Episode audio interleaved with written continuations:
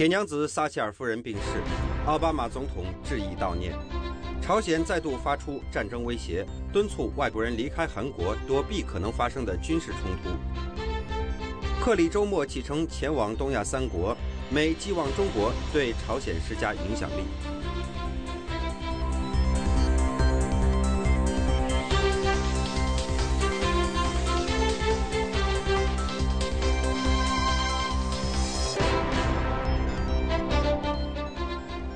大家好，欢迎收看《美国之音》四月九号星期二的 VOA 卫视，我是肖寻。曾被冷战敌手称为“铁娘子”的英国前首相玛格丽特·撒切尔星期一去世，美国总统奥巴马对撒切尔夫人表达了敬意和悼念之意。在这个小时的 VOA 连线的时间里呢，VOA 卫视驻美国国务院的记者张荣香将为大家介绍相关的消息。此外，齐之峰则将带您了解世界媒体就中国的网络控制科研所做的报道。这个小时还为您安排有时事看台、法律窗口和我美国人等精彩内容。不过，我们首先请李一华为您介绍这个小时的新闻。一华，好的，谢谢肖寻。新闻首先，美国总统奥巴马等美国政界人士已经向已故前英国首相撒切尔夫人致上崇敬的悼念。撒切尔夫人星期一去世，享年八十七岁。奥巴马总统说：“美国失去了一位真正的朋友。”详情请看美国之音 VOA 卫视的报道。美国卸任与现任的政界人士纷纷盛赞这位世人口中的“铁娘子”，对结束冷战鞠躬绝尾。前美国国务卿贝克说：“撒切尔夫人致力与西方领导人打造坚强的同盟，对整个世界做出了巨大的改变。”撒切尔夫人改变了历史的轨迹。她在一九七九年出任首相，是一位强硬的保守派。事实上，她当时的胜利对于其他国家保守派的胜利起到了带头的作用。包括美国的里根总统、德国的科尔总理、加拿大的穆尔罗尼总理，他不只是改变了英国的历史轨迹，也改变了整个世界的历史轨迹。在小布什政府任内担任国务卿的鲍威尔也赞扬撒切尔夫人冒险犯难的勇气，以及说服其他国家跟随他领导西方世界的能力。当撒切尔夫人第一次和前苏联领导人戈尔巴乔夫见面时，是他跟其他西方世界的领导人说。用他有名的那句话形容戈尔巴乔夫：“我们可以和这个人合作。”不是所有的领导人在当时都有这样的勇气，愿意冒这个险，与才刚刚上任、年轻又精力充沛、只知道为苏联辩护，却不知苏联台面下有多腐败的新苏维埃主席合作。但撒切尔夫人却有信心，她没有把戈尔巴乔夫视为敌人。她对大家说：“我们可以和这个人合作。”撒切尔夫人当时的努力起到了什么作用？是终结了苏联停止冷战。撒切尔夫人的精神也为政治圈外的人提供了灵感。电视节目主持人，同时也是一位超级模特儿海蒂·克拉姆说：“她是从由梅丽史翠普饰演的《铁娘子》这部电影中认识撒切尔夫人的。”我很伤心，这样杰出的女性与世长辞了。但是我从《铁娘子》这部电影中获得了这样的智慧和力量。或许这听起来有点矫情，但是我看完电影之后的确认为，哇，这样了不起的女性。因此，我对她的去世感到非常的伤心。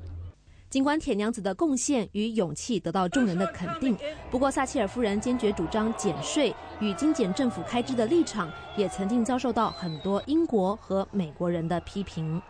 美国之音 VOA 卫视报道。好的，有关这方面的消息，在稍后的 VOA 连线当中，我们有来自美国国务院就前英国首相撒切尔夫人逝世的消息所做出的回应。接下来，把焦点转向亚洲。朝鲜敦促外国人离开韩国，躲避可能发生的军事冲突。这是在朝鲜半岛发出的又一次战争威胁。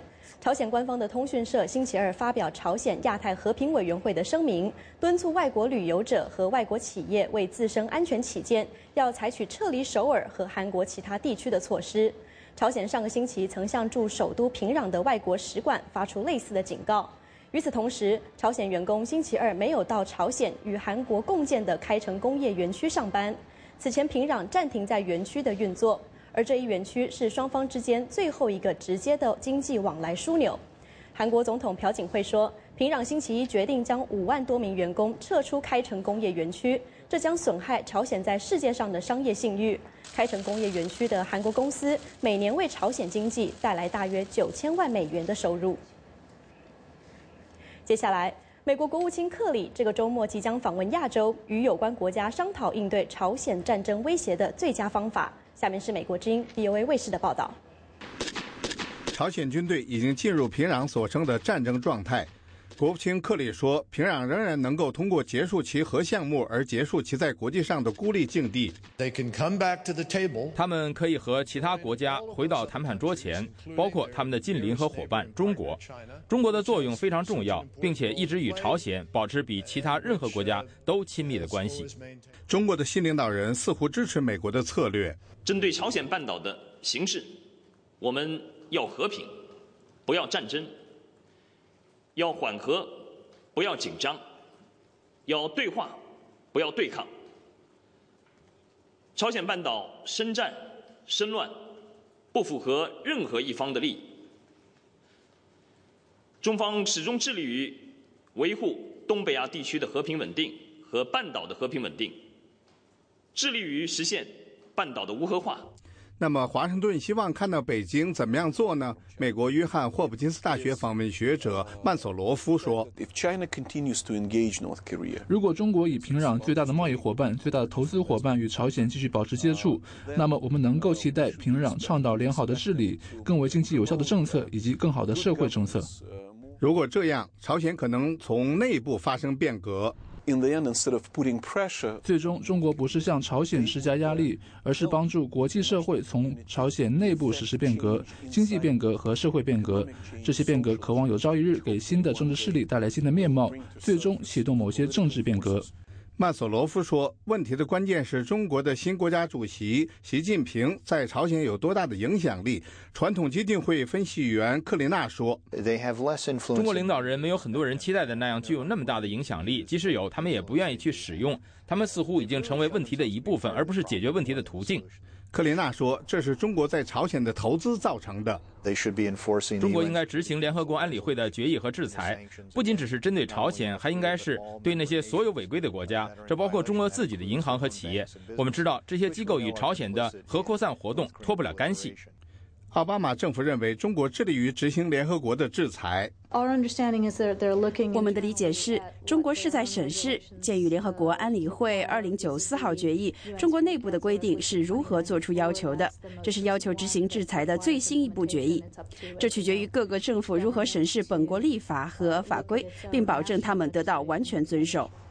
克里在这次亚洲之行将访问韩国和日本。韩国正在监视朝鲜核试验设施附近的活动。日本正在三个军事基地部署爱国者地对空防御导弹，其中一个基地就在东京附近。美国之音 VOA 卫视报道。新闻最后，澳大利亚总理吉拉德最近表示，澳大利亚希望和中国与美国进行联合海军演习。他说，澳大利亚正在寻求与中国这个亚洲经济大国的新的战略伙伴关系。下面请看报道。吉拉德在澳中经济和贸易论坛主办的一次午餐会上发表演讲说，中澳之间的军事合作会加强，这将有助于地区稳定。两国最近一次的联合海军演习还是在将近三年前。We share interests in aid and development in the Pacific. 在太平洋地区的援助和发展上，在增强海军的合作以及提高救灾和重建的能力和经验等方面，我们与中国有共同利益。这些都是我们这个地区的重要资源。在未来十年里，中澳将继续加强合作。随着时间的推移，我们也希望看到这种合作扩大到包括美国在内的三方联合演习。澳大利亚是美国在亚太地区最强有力的盟友。同时，也在寻求与中国更稳固的军事关系。在澳大利亚和中国这个星期开始两国货币之间的直接交易之际，吉拉德还呼吁两国发展更广泛的经济关系以及更多元化的投资，特别是在再生能源的领域。Our work together in clean energy will also expand. 我们会在清洁能源方面共同做出更多努力。我们在设计碳排放量交易方面的合作已经非常宝贵。我们的天然气贸易从长远来说极为重要，那是正在促进经济增长的清洁能源贸易。吉拉德星期一在上海参加会谈时，宣布了澳大利亚和新西兰银行集团以及西太平洋银行将主导中国人民币和澳大利亚元直接交易的市场操作。以上是美国之音 VOA 卫视的报道。好的，以上就是这个小时的重要新闻。接下来，请您继续收看 VOA 卫视更多的精彩节目。休息一下，不要走开，我们马上回来。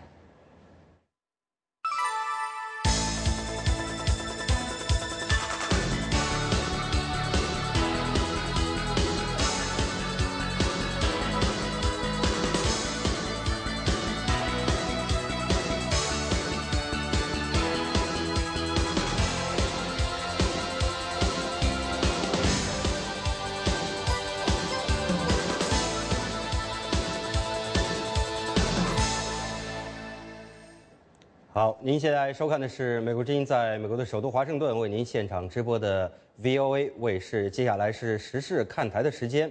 我们知道，在星期刚刚逝世的英国前首相玛格丽特·撒切尔可以说是呃女性从政的这样一个杰出的代表人物。接下来的在时事看台的节目时间里呢，我们向您介绍一下和女性呢在保守的伊斯兰国家相关的两则消息。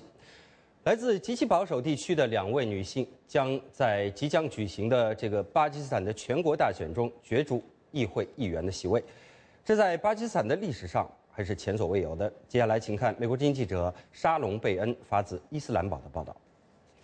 巴达姆扎里来自巴基斯坦的保守和塔利班为主的部落地区，他的竞选之路正在创造历史。我决定服务和帮助我的选区的姐妹和母亲们。我们巴尤尔部落地区很贫困落后，我们在卫生和教育上有很多问题，这就是我决定参选的原因。巴基斯坦部落地区的大部分妇女很少离开家。接收扎里被提名文件的官员萨瓦尔表示，扎里的决定是历史性的。扎里突破了障碍，这是非常勇敢的。此举为其他人，特别是其他的女性，铺平了道路。在极其保守部落地区以外的女性权利也受到了威胁。去年，塔利班武装分子企图枪杀支持女童教育的维权少女马拉拉·尤素夫扎伊。选举委员会的阿夫扎尔汗表示，来自全国各地的巴基斯坦妇女都参与到了五月十一号的选举中，这是至关重要的。女性人口大概占总人口的百分之五十还多一点，她们必须发挥积极作用。女性参选也有敏感性，具体来说是文化敏感性，但每一个问题都会有解决方案。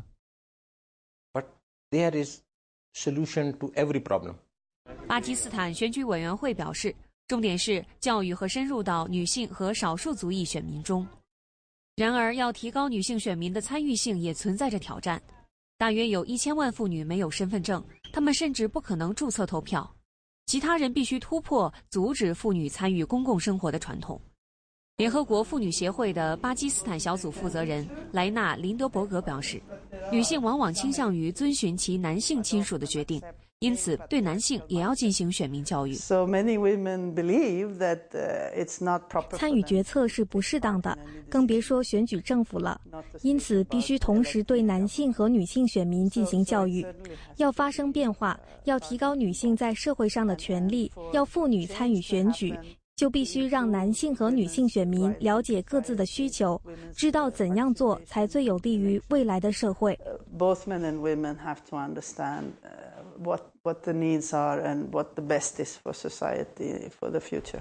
在巴基斯坦的上次选举中，只有百分之四十四的合格选民参加了投票。组织者希望这一次会有更多的妇女去投票，将选民的投票率提高一倍。继续是 VOA 卫视的时事看台，接下来仍然是一则与伊斯兰国家妇女有关的报道。在埃及呢，一些妇女权利组织对有人将性侵犯事件归罪于妇女表示抗议，他们呼吁保护妇女的权利，不要将妇女从公众的视线中边缘化。接下来，请看美国之音记者伊丽莎白·阿罗特发自开罗的报道。在埃及革命后。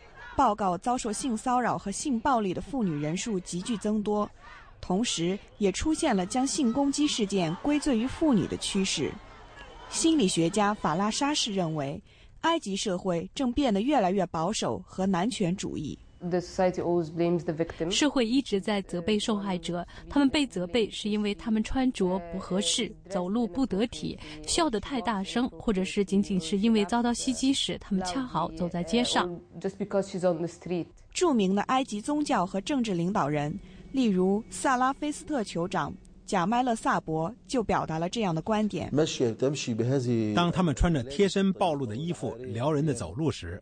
他们还能期待什么？这些男人还能干什么？我不想说这是男人的本能反应，这不都是男人的错。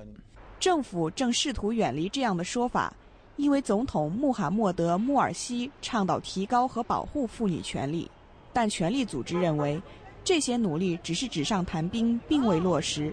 即使是纸上谈兵，措辞也不够强硬，而且穆斯林兄弟会最近拒绝接受。关于惩罚对妇女暴力行为的联合国宣言草案，埃及总统穆尔西曾属于穆斯林兄弟会，参与了伊斯兰主义在埃及兴起的运动。他们强调伊斯兰教的原教旨，而维权人士认为所谓的原教旨不符合埃及的传统。我们有很多思想开明的酋长教给我们有关伊斯兰教和妇女的知识，我们没有发现妇女权利和伊斯兰教的解读有冲突。他说：“政治领导人通过限制妇女权利来转移人们对经济问题的注意力。很多妇女开始认识到问题的实质，他们开始明白，我们需要你去解决我们的问题，而不只是讨论女人的面纱或西甲布面纱，或是女人的身体，并且我们需要你为所有人提供工作机会。”埃及革命爆发以来，埃及经济遭受重创。维权人士说。对占人口半数的妇女进行骚扰，把她们边缘化，不仅不公平，而且国家也承担不起。这里是美国之音的 VOA 卫视，稍后我们将继续为您播出实时看台。在今天的 VOA 连线开始之前呢，我们为您预告一下这个小时的世界媒体看中国的内容。随着中国成为世界首屈一指的互联网用户第一大国呢。对中国互联网发展的研究，尤其是对中国当局控制互联网的研究，也成为世界互联网研究界还有新闻媒体研究界的热门的研究活动。在这个小时的时事看台之后呢，VOA 卫视的记者齐志峰将来到我们的节目现场，为大家介绍世界媒体对中国网络控制严科研的相关报道。好，接下来呢，我们将与 VOA 卫视驻国务院的记者张荣香连线，不要走开。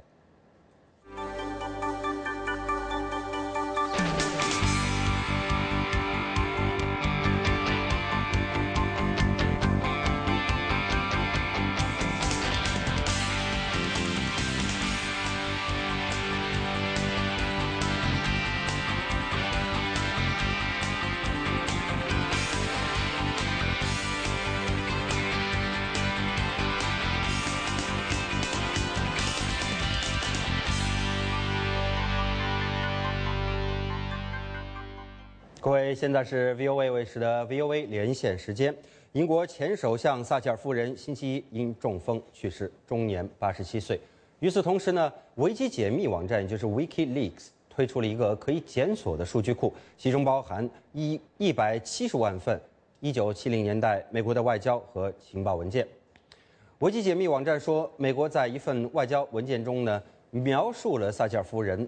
把他描述呃成这样子，说他果断、有能力、有纪律、聪慧。那么美国政府对此有何回应？我们请来啊 VOA 卫视驻国务院的记者张荣香，请他来介绍一下相关情况。荣香你好，小许你好。美国国务院在一九七五年二月十六号的一份外交文件当中，试图解释撒切尔夫人为什么能够从英国的政坛当中崛起。当时她刚刚赢得英国保守党的党魁，也就是。反对党的领袖，那么这这这份文件说呢，他几乎没有什么样的背景，不知道从哪儿冒出来就跃上了国家的政治舞台。这份文件对他赞誉有加，说他非常的果断、有决心，并且努力工作。那么维基解密所公布的文件是美国驻外使馆所发送和收取的电讯文件，目的是在通过美国驻外使馆呢对外国。领导、领袖还有元首的第一手观察，来帮助白宫跟其他国家打交道，具有一定的参考价值。那么刚才说了是美国国务院私底下对撒切尔夫人的私下的评价，至于公开上的评价如何呢？接下来我们来听听看白宫发言人卡尼怎么说。Baroness Thatcher, former prime minister, was 前英国首相撒切尔夫人是自由与民主的伟大斗士，也是美国真正的朋友。他与前美国总统里根培养了特殊的关系，也是美英两国缔造跨大西洋联盟的坚决支持者。这个独特的联盟对美国与英国同样重要。奥巴马总统对撒切尔夫人过世的消息感到痛心。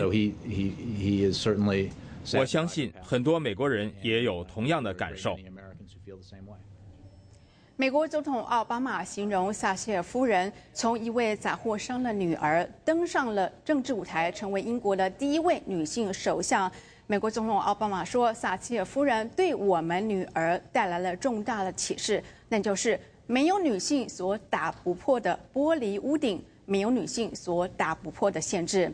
与此同时，美国国务卿克里则回忆，一九八五年他刚刚当选美国国会参议员，当时撒切尔夫人到美国国会演说，而美国与英国两国也从当时共同面临苏联的威胁，到当今联手要来处理叙利亚和阿富汗的危机，美英两国也缔结了非常特殊的友谊关系。那么维基解密呢？所公布的文件里面是对撒切尔夫人赞誉有加，但是美国国务院不管怎么问都不评论这份文件的真实性。接下来我们就来听听看国务院代理发言人文特雷怎么说。奥巴马总统和克里国务卿都对撒切尔夫人过世发布了消息，我们也对英国人民表示慰问。至于你问的有关撒切尔夫人的美国外交文件。国务院不会评论包括可能已经泄露的机密文件。根据我们的理解，外界所提的是一些很老旧的文件。国务院通过公共事务局和史学办公室会对外发布已经解密、内容妥当的文件。一般来说，我们有相关的解密程序，而这个程序是妥善谨慎的。而国务院的这份外交文件的确没有看走眼。因为在四年之后，也就是一九七九年，撒切尔夫人成为英国第一位女性首相。肖寻，好的，荣香啊，我们知道这个撒切尔夫人呃昨天去世之后呢，这个吸引了各界的这样一个注意力。但是实际上呢，北韩的这个问题呢，还呃仍然在持续当中。我们想接下来请你介绍一下相关这个情况。我们知道呢。南韩呢，就是韩国方面的高级将领呢，已经说否认说他们已经获得了关于这个，呃，这个朝鲜将会举行第四次核试爆的这样一个消息。那么呢，嗯，尽管如此，但是美国的军方的高将领呃表示说的是，美国已经做好了第一手这个准备，来应应这个朝鲜方面可能进行的呃这个实质性的这样一个。呃，挑衅的这个行动。另外呢，我们知道这个联合国的这个秘书长潘基文即将要呃和这个美国政府方面进行会谈。潘基文说呢，这个平壤方面所做出的这个挑衅呢，实际上是对国际社会整个的这样一种直接的挑衅。你来给大家介绍一下相关的情况。嗯，是的，小寻，我们刚才说完了铁娘子，接下来要说说看被权力宠坏的坏孩子金正恩。美国和美国的盟国呢，目前高度关注朝鲜的动向。那么，因为四月份对朝鲜来说有两个非常具有意义的重要的日子，一个是四月十五号太阳节，也就是朝鲜的奠基人金日成的生日；另外一个是四月二十五号朝鲜人民军的建军纪念日。美军参谋长联席会议首席主席邓普西将军说呢，有鉴于朝鲜可能选择在四月份采取进一步挑衅行动的风险，美军和韩国已经做好了万全的应准备。与此同时呢，美国驻韩国的最高的呃司令也改变了计划，留在首尔。那么他本来呢预计这个星期返回华盛顿，并且在今天出席国会的一场听证会。根据美国和韩国的所谓反挑衅的计划，一旦朝鲜发射了导弹，美军有能力在几秒钟之内呢，很快的算出它的目标是攻击的针对是锁定哪个国家。如果攻击锁定的目标是日本、韩国，甚至是关岛，那么美军有。呃很有能力呢，在几秒钟之内呢立刻把它拦截击落下来。但是如果它的目标是公海，那美军就不会采取行动。另一方面，联合国秘书长潘基文四月十一号呢将访问美国白宫椭圆形办公室，并且跟美国总统奥巴马举行双边会谈。潘基文警告说，如果朝鲜采取了进一步的挑衅行动，不但是对联合国安理会，甚至是对整个国际社会的直接挑战。接下来，我们就来听看联合国安理呃秘书长潘基文怎么说。我再三敦促朝鲜避免采取任何进一步的挑衅措施。如果朝鲜进行第四次核试验，就是对联合国安理会第二零四九号决议案的挑衅。平壤政府不能走上这条路，对抗、挑战安理会的权威，并且直接挑战整个国际社会。我诚挚希望朝鲜能够遵守安理会所有相关的决议案。这是国际社会，包括我自己在内，对平壤政府的紧迫、严肃呼吁。美国政府表示，已经注意到中国国家主席习近平的最近谈话。习近平星期天表示，任何一个国家都不可以为了一己的私利，把一个地区甚至整个世界呢都推入混乱当中。西方媒体认为，这国家指的就是朝鲜。不过呢，尽管呃国务院的记者左右问，那一再套话。国务院还是不愿意证实这个国家指的是不是就是朝鲜。国务院说呢，要么就去问中国，因为美国不能把话塞到中国政府的嘴巴里面。肖寻，好的，谢谢荣香给我们带来有关这个美国政府对于撒切尔夫人去世的这个反应，还有美国在朝鲜问题上的态度的最新的报道。那我们接下来呢是我们的这个继续为您播出的时事看台的节目，请您不要离开。好，欢迎您回到。接触信息的脉动，感受时代的心跳，持续可靠的消息来源，平衡客观的新闻理念。我是团东明，欢迎收看美国之音 VOA 卫视。拒绝偏激与炒作，倾尽全力去做。传媒精品，全新打造唯信唯实新闻天职。美国之音 VOA 卫视，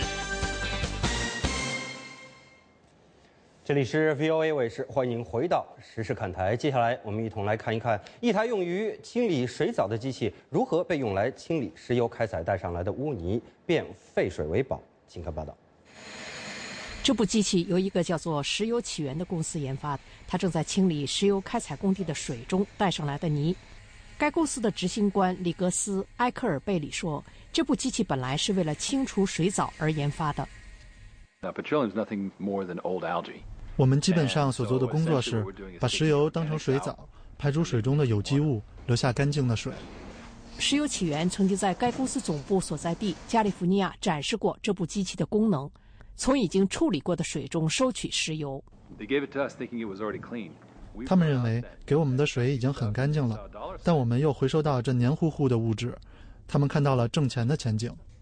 石油起源公司总经理比尔·查奈斯基说：“从开采地哪怕回收很小比例的石油，也会非常有价值。”如果开采工地的生产水里有石油，那会很宝贵，因为你可以把回收的石油直接通过管道送进炼油厂。石油开采工地的生产水是随着石油和天然气从地下深处的蕴藏层里打上来的，同时工人在开采过程中也要大量使用混合有沙子与化学物质的水。现在开采用水需要用卡车运来，被污染的水再用卡车运走，处理这些水的花费很高。莱斯大学的化学专家安德鲁·拜伦研究了处理工地废水的问题。他说：“现在有很多公司提供开采现场的回收石油业务，并且根据当地的条件使用不同的方法。”你看到的是各个地区的工业使用特定的技术。不过，就全国范围总的来说，我们看到一系列技术得到应用。由于担心水污染，越来越多的人反对使用水力压裂法。不过，拜伦正在研发以一定的操作方式可以发现水的追踪剂，以此来解决水污染问题。你在压裂作业时放入这些追踪剂，如果水受到其他什么来源的污染，你就有可能追寻到污染源。虽然这无法解决水力压裂法带来的环境问题，但是拜伦认为他的研发能够为解决人人关注的污染问题提供更为详尽的数据。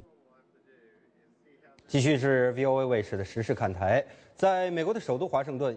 无家可归家庭已经成为一个持续性的社会问题。最新的数据显示呢，在这个地区有上千个家庭有出现这个无家可归的这现象，这其中还包括至少有一千八百名儿童。嗯，自二零零八年的经济衰退以来呢，这个数据增长了百分之七十五之多。由于城市生活费用的上涨和政府削减开支，保障房建设受到了限制。那么，在过去一个冬天以来呢，收容所里挤满了人。最近呢，VOA 卫视的记者久尔吉奇走访了一个收容了三百个家庭的收容所。接下来，请看美国之音记者久尔吉奇在华盛顿的报道。残障的单身父亲马尔克斯·斯凯尔斯已经无家可归一年了。自去年十一月以来，他和他四岁的女儿赛伊就住在华盛顿综合家庭收容所里。我经常安慰他，让他相信事情会好起来。目前的处境是短暂的。他晚上会哭，对我说：“我需要你。”有时候他只是想跟爸爸一起睡，跟我在一起；有的时候他不要跟我在一起；有的时候他适应的很好。赛伊每天去学校上学，他的爸爸在一所社区大学里学习心理学。华盛顿综合收容所是一所旧的医院大楼，如今这里是二百八十六个家庭的临时住所。白天走廊里几乎看不到人，孩子们被送去学校，父母们则出去工作。最近，因为有维权组织报道了楼内的供热和虫害问题，收容所成了当地媒体关注的焦点。每个家庭都说，收容所并不是理想的住处，但总比流落街头要好。安贝尔·哈丁是华盛顿法律诊所的一名律师。这个机构帮助无家可归的人获得住房、收容或其他服务。在华盛顿，政府只是在气温低于零摄氏度的时候，才必须为所有无家可归者提供收容服务。在零摄氏度以上的天气里，华盛顿政府在法律上没有义务给这些家庭提供住处。据我所知，在很多没地方住的晚上，这些家庭只能在公交车站、长途汽车站和街心公园里过夜。一间屋子大概就像这个客厅这么大，会放六张床。沙尔利斯·巴尔迪摩很幸运地搬出了收容所。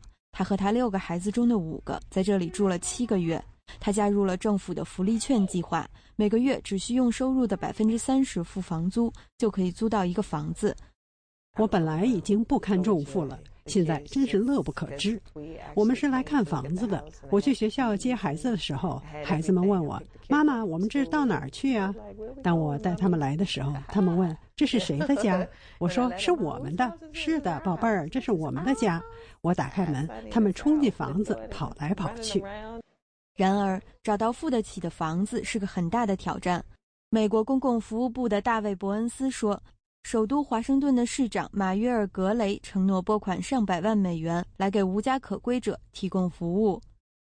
我们设法尽快安置无家可归的人，缩短他们在收容所的时间。从去年开始，被收容者的数量已经有所减少，也就是说，我们已经可以看到一些积极的结果了。在华盛顿综合收容所，马尔克斯·斯凯尔斯说：“政府应该为无家可归家庭提供相关的培训和指导。”与此同时，他深信自己很快就能离开收容所。如果没有了希望，那就什么都没了。希望是我现在仅有的东西。我抱以很大的希望，因为它给我以动力，让我每天早上起来支撑我出门，并尽我最大的努力，把每次尝试都当成最后一次，真正取得结果。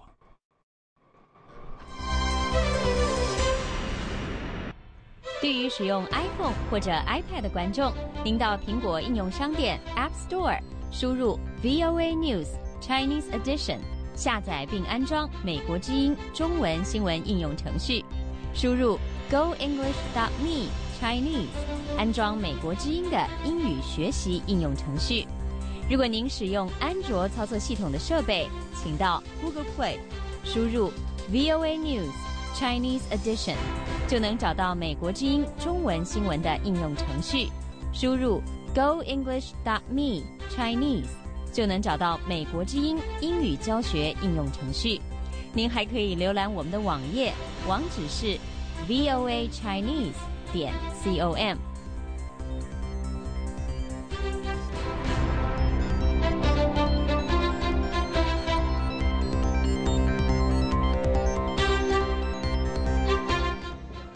好，欢迎回到 VOA 卫视的直播现场。现在又到了我们的世界媒体看中国的时间。节目主持人齐志峰又来到我们的节目现场。齐志峰，你好。你好，小雪。你好。今天你的这个大作现在还没有上网，所以呢，对我们的现场的这个观众来说有点悬念。呃，我知道呢，你今天要谈的是跟中国的这个网络控制有关的相关的报道。我们知道中国的现在这个互联网用户已经高居世界第一了，从人数上来讲。那么关于这个中国的互联网方面这个研究，以及这个中国的互联网控制这方面的研究相相当的多。你今天要给大家做的是这个报道呢，呃，重点这个话题，我知道跟这个有关系，你给大家介绍一下。对，我今天想报道、想这个介绍的是哈佛大学教授 Gary King 和他率领的两个博士研究生，呃，研究的这个一个话题或者一个科研题目，他那个题目叫。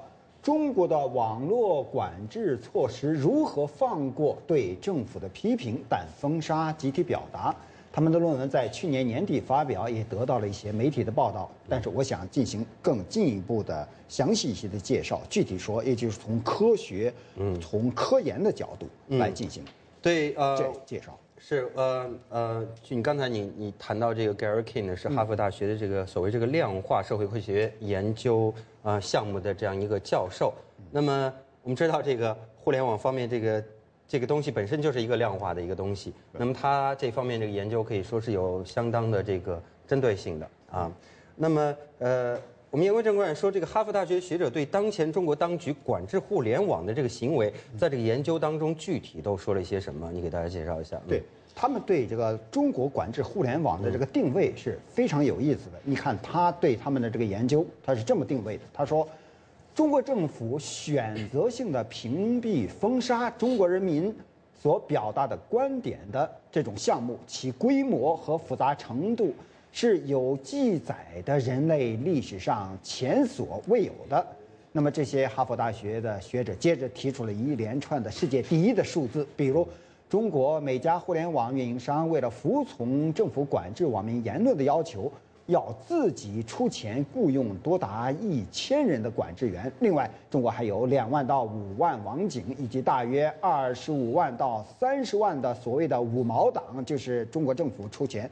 雇的一些这个地下的网民给发一些帖子支持政府，那么他们的研究还显示，中国政府打造出这种世界第一的项目，意图是限制中国人民言论自由，但反过来却超乎寻常的暴露了一些非常丰富的信息，显示了中国政府的兴趣、意图和目标，这些都是学术界和政策研究界长期期以来想知道的。但是在这个没有这个互联网之前的话，那学术界想知道这个的话，你只能通过什么内部的消息，那而且内部消息还不一定可靠。现在有了互联网，中国政府把他们的意图，把他们什么东西都暴露在互联网上了，这是非常富有讽刺意味的。他本来是想限制信息的这个传播，结果没想到他做这些事儿是。促成了信息的传播。对，我想，呃，齐志峰还有我们，呃，我们在这个研究，呃，读研究生的时候都读过这个社会学相关的这些课程。我们知道，在这个社会学研究方面，不管是从量化方面来讲，或者是从这个质化方面来讲，这个研究本身都有呃有一个假定的这样一个假设啊。那么 Gary King 的这个假设，呃，本身是，呃，怎么样的一个情况？对，他们他们进行这个量化研究、科学研究，他们想证实的一个，嗯。证实那些假说，具体来说是这样。他们说这些学者他面对着中国的现象，具体说就是中国政权之所以对中国网民的言论进行有选择的屏蔽封杀，是因为担心网民的批评性言论会会动摇政府的稳定。于是这就来了一个问题：到底是什么样的言论被中国政政府、中国当局认为是更有可能动摇政权的稳定呢？是批评政府的言论，还是有可能导致集体行动的言论？这些哈佛的学者研究，就是对这两个问题进行了验证，就是到底哪一种言论更有可能被中国人政府认为是可以动摇政府的稳定性，于是政府就会对这样的言论进行大力的封杀。是的，嗯，你刚才提到，就是说他们这个验证结果说，中国当局控制的这个网络互联网的管制人员可以放掉对政府的这个批评，但是呢，呃，一定要堵住呢，就是呃导致集体行动这些言论，因为导致集体行动来说对政府是非常不利的，对，管控是非常不利的。那么我想问的是，这个哈佛大学的这个学者，还有其他这个西方国家这个学者呢，进行这种关于中国的互联网控制方面这种研究呢，对于中国的这个学者还有中国的公众有什么样的参考的价值和意义？嗯，对，这是一个非常有意思的问题。我们知道，要是研究中国的话，那最有资格研究的应当是中国人呐。中国人那那就是近水楼台，然后就近方便。中国人自己研究自己的事儿，无论是从人脉的关系角度讲，还是这个研究材料这个搜呃搜寻的角度来讲，应当是最方便的。然而，然而中国是个特殊的国家，所以我这一下想起来，中国这个著名的文学家也是这个文学研究者钱钟书，他在那个著名的小说《围城》里边 有一个讲了一个故事，呃，这里边有一个女主角。他是到法国去读一个博士，是研究中国文学。当时就有人，包括钱钱钟书那那里边描写的人就说：“你这个中国人研究中国文学要到法国去研究，这岂不是个笑话？”但是现在看来，这个东西不是笑话，因为对中国的研究，我们可以看到从学术的角度上讲。无论是对中国古典的研究，比如说老子、孟子、孔子那些研究，对什么的敦煌那个的研究，最好的研究是在西方。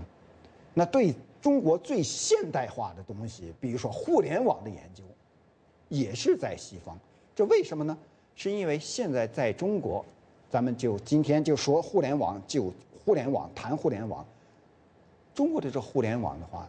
在中国，它没法进行研究。我刚刚跟中国的一个互联网界一个非常有名的研究人员就是交谈过这个问题。他说，在中国，你互联网如何研究呢？显然是达不到这个，就没法达到西方的这个学者的水准。比如说，西方的研究，它有这个学校的支持，像这个互联网进行这个量化的研究，是需要这个非常庞大的这个服务器，搜集、储存各式各样的资料。在中国的话，当局他不让你进行这样的研究，他就不会给你这种资源的人力物力的支持。再一个是研究这个研究的这个限制，中国当局他本来就是要封杀言论，他怎么会让你去研究当局如何封杀言论？嗯，所以是说，以后对中国的网络的研究也好，对中国的历史研究也好。谁要想拿出世界一流的水平，最好到西方来。是的，嗯，我们现在还有大概有两三个问题，我们现在还有不到三分钟的时间啊，很快的问一下你。那除了大哈佛这个学者 Gary King 的这个研究之外呢，美国其他学者有没有呃这个相应的后续的关于这个中国的互联网控制方面的研究？那当然，在今年三月还有这个美国赖斯大学、鲍登学院和新墨西哥州呃大学电脑科技人员进行的。微博删帖的研究，那么他们与哈佛大学研究的不同的是，哈佛大学研究的对象是中国当局如何管制中国人民在互联网上的言论，其中包括通过博客和微博发表言论。那赖斯大学、呃鲍登学院和新墨西哥大学学者，他研究的是中国当局如何管制中国网民的微博言论。嗯，还有两分钟，两个问题，一个是刚才你提到这三所大学。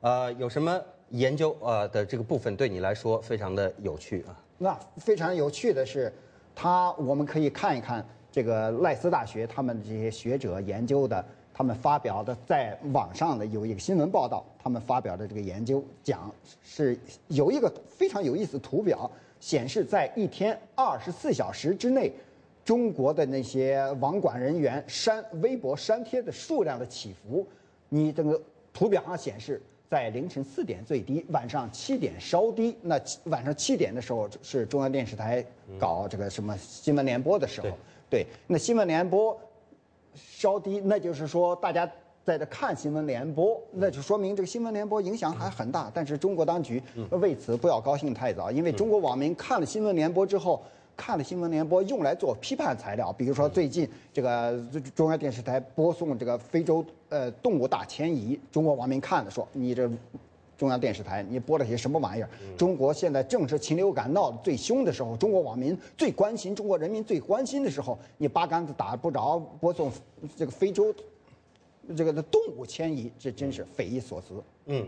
好的，其实我们本来想问一下，因为你我啊都是学这个传播学出身的，想问一下你对这些研究最感兴趣的是什么？我们现在大概还有二十秒时间，如果你有时间的话，对对，是我我最感兴趣的时候，嗯，他们这些学者还要进一步的研究，比如说刚才那哈佛大学的那个学者说，那个号召集体行动的帖子最容易删帖，那么直接批评政府、批评领导人的帖子相对不容易删帖。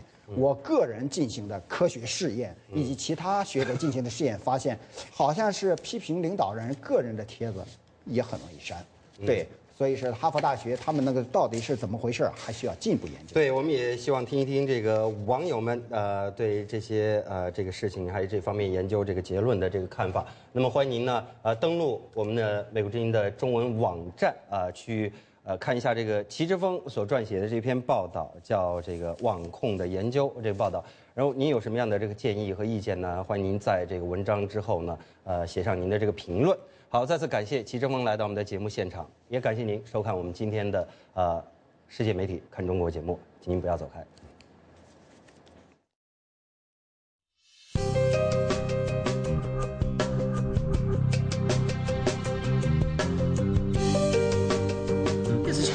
社会的迫害其实是对他长期迫害的延续。呃，这一路上呢，就是我可以说是经常可以看到警车和军车在往来。两岸呢，这个八年冰封，现在溶解只是小看而已。When I was in Beijing, We've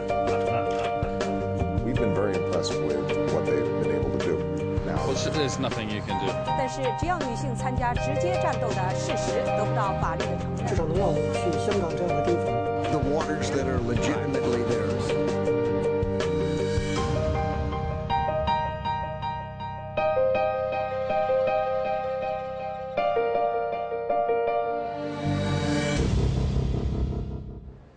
欢迎回到 VOA 卫视。脸书，也就是 Facebook，还有推特 （Twitter）、林克因 （LinkedIn） 等社交媒体，已经逐步的成为当今人们重要的通讯工具。有些公司甚至使用这些社交媒体招聘和管理雇员，但是他们有的做法，则让人感到这个瞠目结舌。下面的法律窗口节目呢，我们要谈一谈社交媒体的隐私权。请看报道。罗伯特·柯林斯曾经是马里兰州公共安全和劳教部的雇员。二零一零年，他因母亲去世而离职休养了一段时间。之后，他返回原机构参加复职面试。面试官除了对他进行常规的背景调查之外，还要求他提供个人脸书的登录名和密码，并且登录了他的网页，查看其私人照片以及发布的信息。这个做法令柯林斯大为惊讶和不满。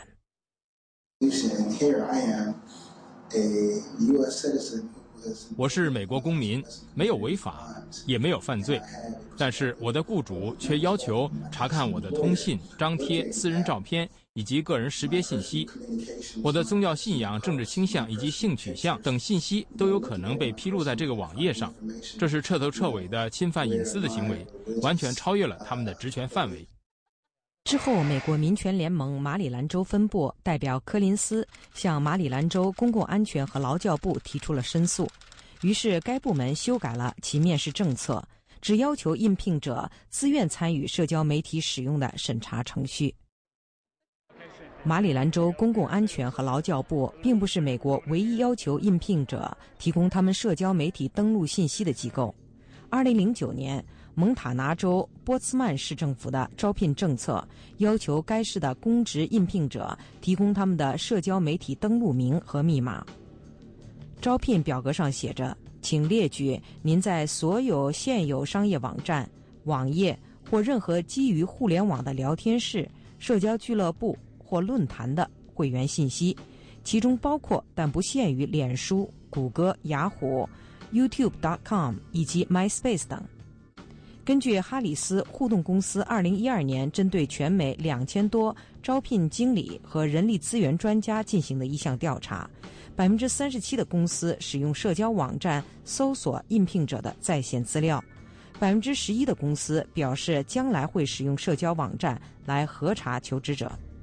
百分之二十九借助社交网站招聘的公司表示，对那些个人和专业形象俱佳、具有创意和良好沟通技巧的应聘者表示青睐，而百分之三十四的招聘经理拒绝聘用被发现在社交网站上发布了不恰当内容的应聘者。马里兰州律师布拉德利·希尔认为，向应聘者索要脸书登录名和密码的做法违反了美国宪法第一修正案赋予公民的言论自由权。The problem is, Doesn't if you throw a party at your at your home, does the employer have the right to stick a microphone in your home? 假如你在家里搞派对，邀请朋友来玩，你的雇主有权在你的家里安装麦克风，查看你做了什么、说了什么吗？如果他们在你家里无权这么做，那么他们在网上就有权使用虚拟麦克风去偷听你在被密码保护的防火墙背后所说的话吗？我认为你要以对待传统空间的方式来看待数码空间中出现的情况。就连脸书的首席隐私执行官埃林·埃根也发表声明说，脸书用户不应该因为求职而被迫分享自己的私人信息和聊天记录。面对全美各地此起彼伏的侵权申诉，很多州在美国民权联盟的敦促下开始起草法案，以保护公民的社交隐私权不被侵犯。二零一二年四月，马里兰州议会通过《用户名和密码隐私保护法案》，成为全美第一个禁止雇主向雇员或应聘者索要社交网站登录信息的州。之后，马丁·欧马利州长将其签署成为法律。该法律禁止雇主要求雇员或应聘者披露社交网站的登录名和密码，禁止雇主对拒绝提供相关信息的雇员或应聘者采取或威胁采取任何处罚行为。同年，伊利诺伊、加利福尼亚等州也相继出台了类似的法案。加州州长杰里·布朗在他个人的推特上表示，加州已经成为社交媒体革命的先锋。这些法律保护加州人的社交媒体账户不受肆意的侵犯。加州大学戴维斯分校的社交媒体专家安迪·琼斯说：“我们都有自己的私生活，是不希望别人知道的。我们不需要因为担心雇主可能会作何感受，而在周末就不敢表现出真实的自我。”此外，在联邦一级，美国国会在2012年提出了保护社交媒体用户隐私权的密码保护法案。和社交网络在线隐私保护法案，这两个法案目前有待国会参众两院的批准。VOA 卫视记者施蒙亚威华盛顿报道。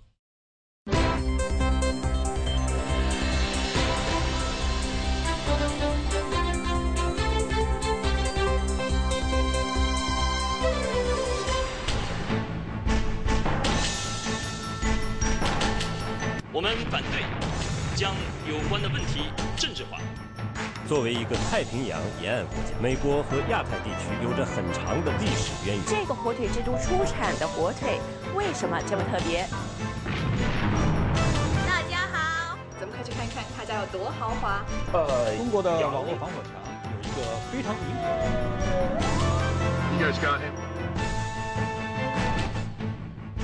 欢迎收看《走进美国》。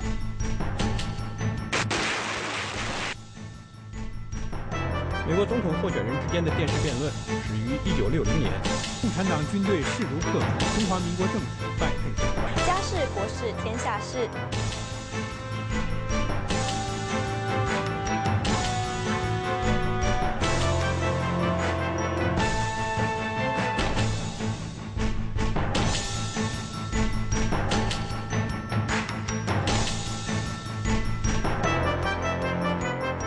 亚太五号卫星卫星转发器 KU 频段，东经一百三十八度，下行频率一二四三九点五兆赫，符号率每秒两千五百千伏，前向纠错四分之三，极化方式垂直极化，PID 分组识别码一零一零视频，一零一一音频。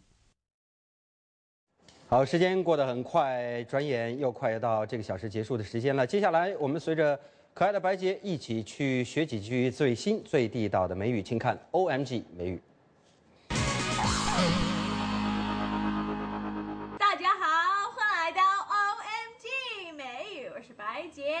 星期一到星期五，我每天都会播出一个节目，一起来学最新的、最地道的美语。我们今天一起来看看怎么用美语说“你明知道不该干，你明知道不对 ”，You know better. You know better. You know better. You know better. You know better. You know better. 也可以加一个 than that. You know better than that. You know better than that. You know better than that. You know better than that. You know better than that. 你明知道不该干。白姐，Come over here, please. 白姐，过来一下。Yes, Mrs. Smith. Smith 老师，怎么了？白姐，Did you cheat on the math test? 白姐，你在数学考试上作弊了吗？ 姐，Did you cheat on the math test？白姐，你在数学考试上作弊了吗？Yes，有。白姐，I'm so disappointed in you. You should know better than that. I'm going to have to call your mother later. 白姐，你太让我失望了。你明知道不该干，我一会儿要给你的妈妈打电话。What? No. Mrs. Smith, I'm so sorry. I'll never do it again. Please don't call my mom. 什么？别啊！对不起，Smith 老师，我再也不敢了，请不要给我妈打电话。You should know better. You should know better. You should know better. You should know better. You should know better. 你明知道不对。白洁，Come here right now. 白洁，马上过来。Yes, mom. 妈妈，怎么了？Your teacher just called. She said you cheated on the math test. 你的老师刚打来电话说你在数学考试上作弊了。Yes, okay, I did. But I apologized. 我是作弊了，行了，可我已经道歉了。You should know better. 你明明知道不对。Mom, math is so hard. I'm so bad at math. I just I don't have no time to study. 妈妈，数学太难了，我数学不好啊，我没有时间学习。Don't give me that. 嗯嗯，Don't give me that. Don't give me that. Don't give me that. Don't give me that. Don't give me that. 在美语口语里面的意思就是别找借口。白姐，Don't give me that. You have to give me your iPhone until you get an A on the math test. 白姐，别找借口，把你的 iPhone 给我，什么时候数学考试得 A，再还给你。Mom, no. 妈妈，不要这样，不要这样。yes, hand it over. 一定要给我。好，It's your turn，请用英文写一个评论告诉我。 Have you ever messed up or done anything wrong to make your mom or your teacher say, "Hey, you know better than that. Don't give me that." 好，以上就是今天的 OMG 美语，我们明天见，拜拜。好，以上就是 VOA 卫视第一个小时的全部的内容，感谢您收看。最后呢，我们一道来回顾一下铁娘子撒切尔夫人生前的风采。 请您不要走开，继续收看 VOA 卫视第二个小时由郑宇文为您主持的精彩节目。再会。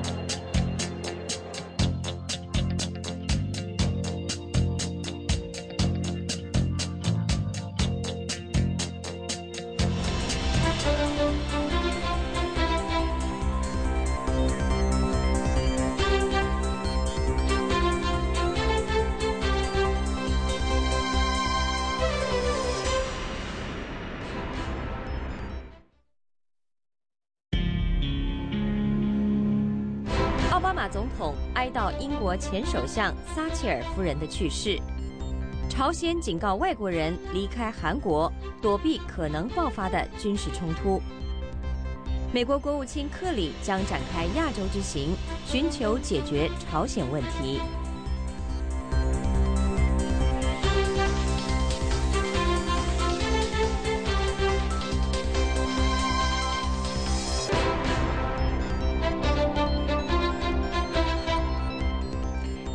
晚上好！今天是四月九号，星期二，欢迎您继续收看第二小时的 VOA 卫视，我是郑玉文。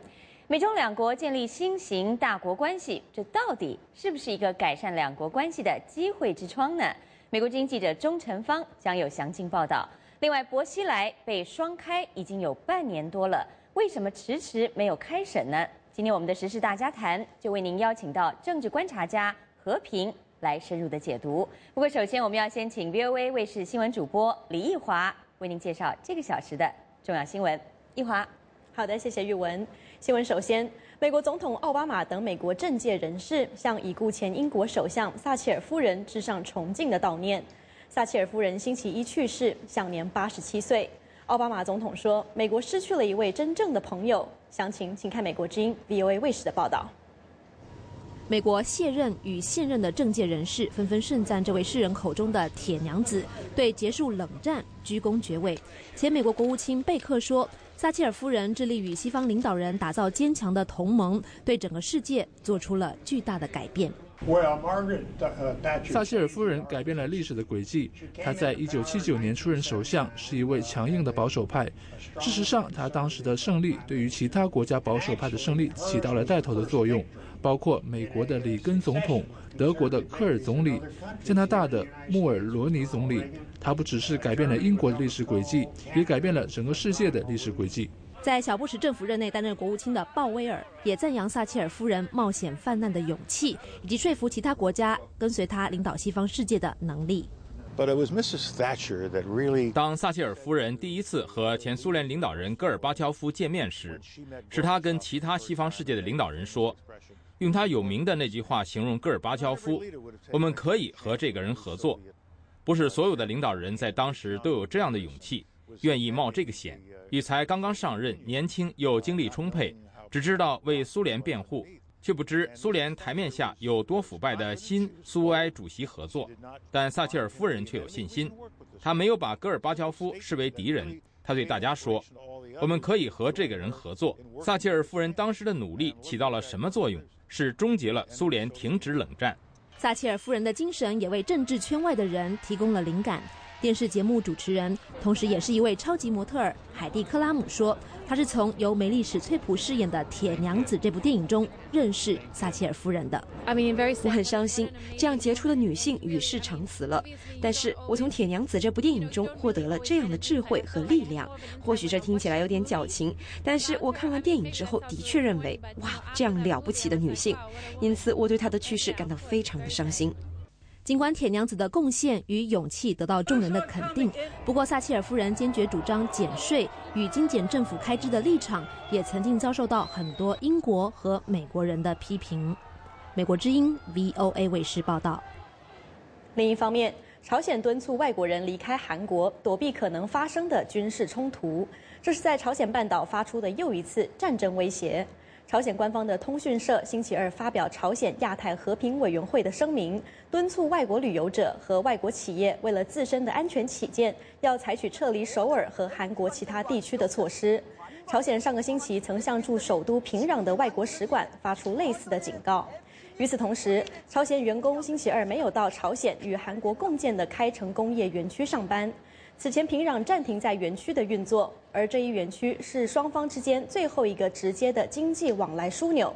韩国总统朴槿惠说，平壤星期一决定将五万多名员工撤出开城工业园区，这将损害朝鲜在世界上的商业信誉。开城工业园区的韩国公司每年为朝鲜经济带来大约九千万美元的收入。与此同时，美国国务卿克里这个周末即将访问亚洲，与有关国家商讨应对朝鲜战争威胁的最佳方法。继续，请看报道。朝鲜军队已经进入平壤所称的战争状态，国务卿克里说，平壤仍然能够通过结束其核项目而结束其在国际上的孤立境地。他们可以和其他国家回到谈判桌前，包括他们的近邻和伙伴中国。中国的作用非常重要，并且一直与朝鲜保持比其他任何国家都亲密的关系。中国的新领导人似乎支持美国的策略，针对朝鲜半岛的形势，我们要和平，不要战争。要缓和，不要紧张；要对话，不要对抗。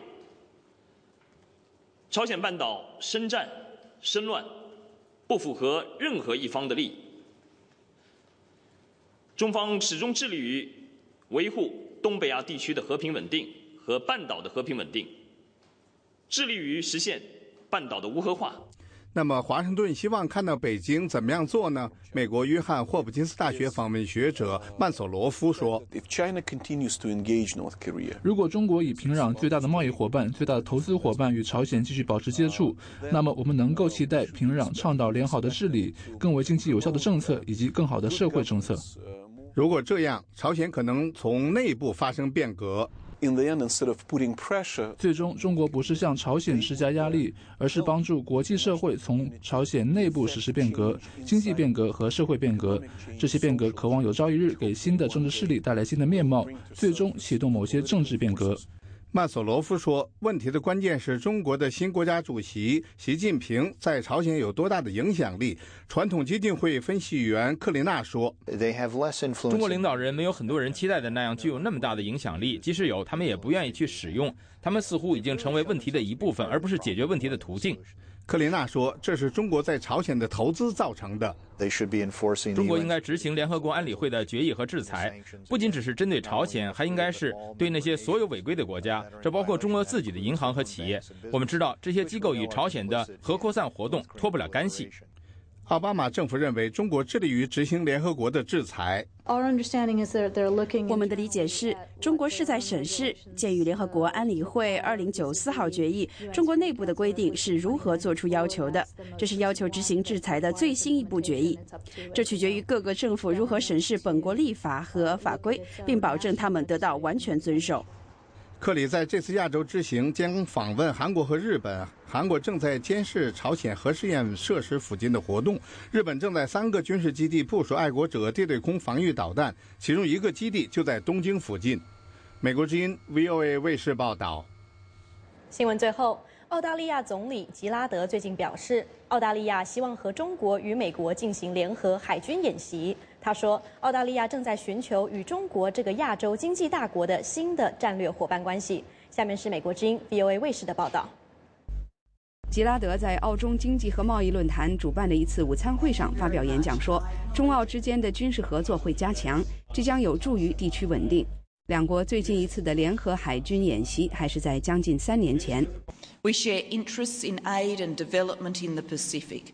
在太平洋地区的援助和发展上，在增强海军的合作以及提高救灾和重建的能力和经验等方面，我们与中国有共同利益。这些都是我们这个地区的重要资源。在未来十年里，中澳将继续加强合作。随着时间的推移，我们也希望看到这种合作扩大到包括美国在内的三方联合演习。澳大利亚是美国在亚太地区最强有力的盟友。同时，也在寻求与中国更稳固的军事关系。在澳大利亚和中国这个星期开始两国货币之间的直接交易之际，吉拉德还呼吁两国发展更广泛的经济关系以及更多元化的投资，特别是在再生能源的领域。Our work together in clean energy will also expand. 我们会在清洁能源方面共同做出更多努力。我们在设计碳排放量交易方面的合作已经非常宝贵。我们的天然气贸易从长远来说极为重要，那是正在促进经济增长的清洁能源贸易。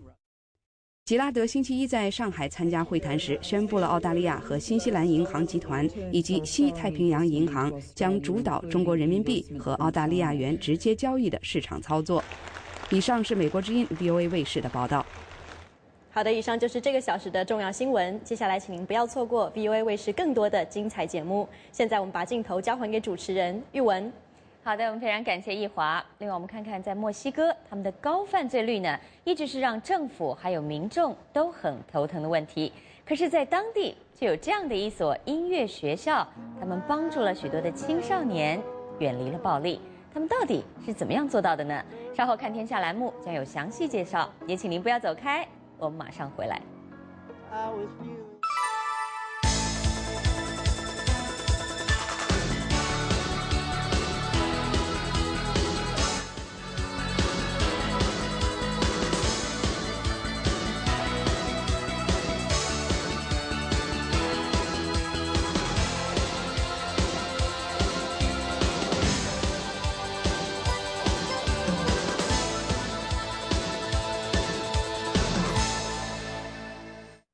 欢迎您继续回到 VOA 卫视。在今天我们的美中关系栏目里呢，我们要带您来看看这一位可以说近来是积极的为美中关系来奔走的澳大利亚的前总理陆克文。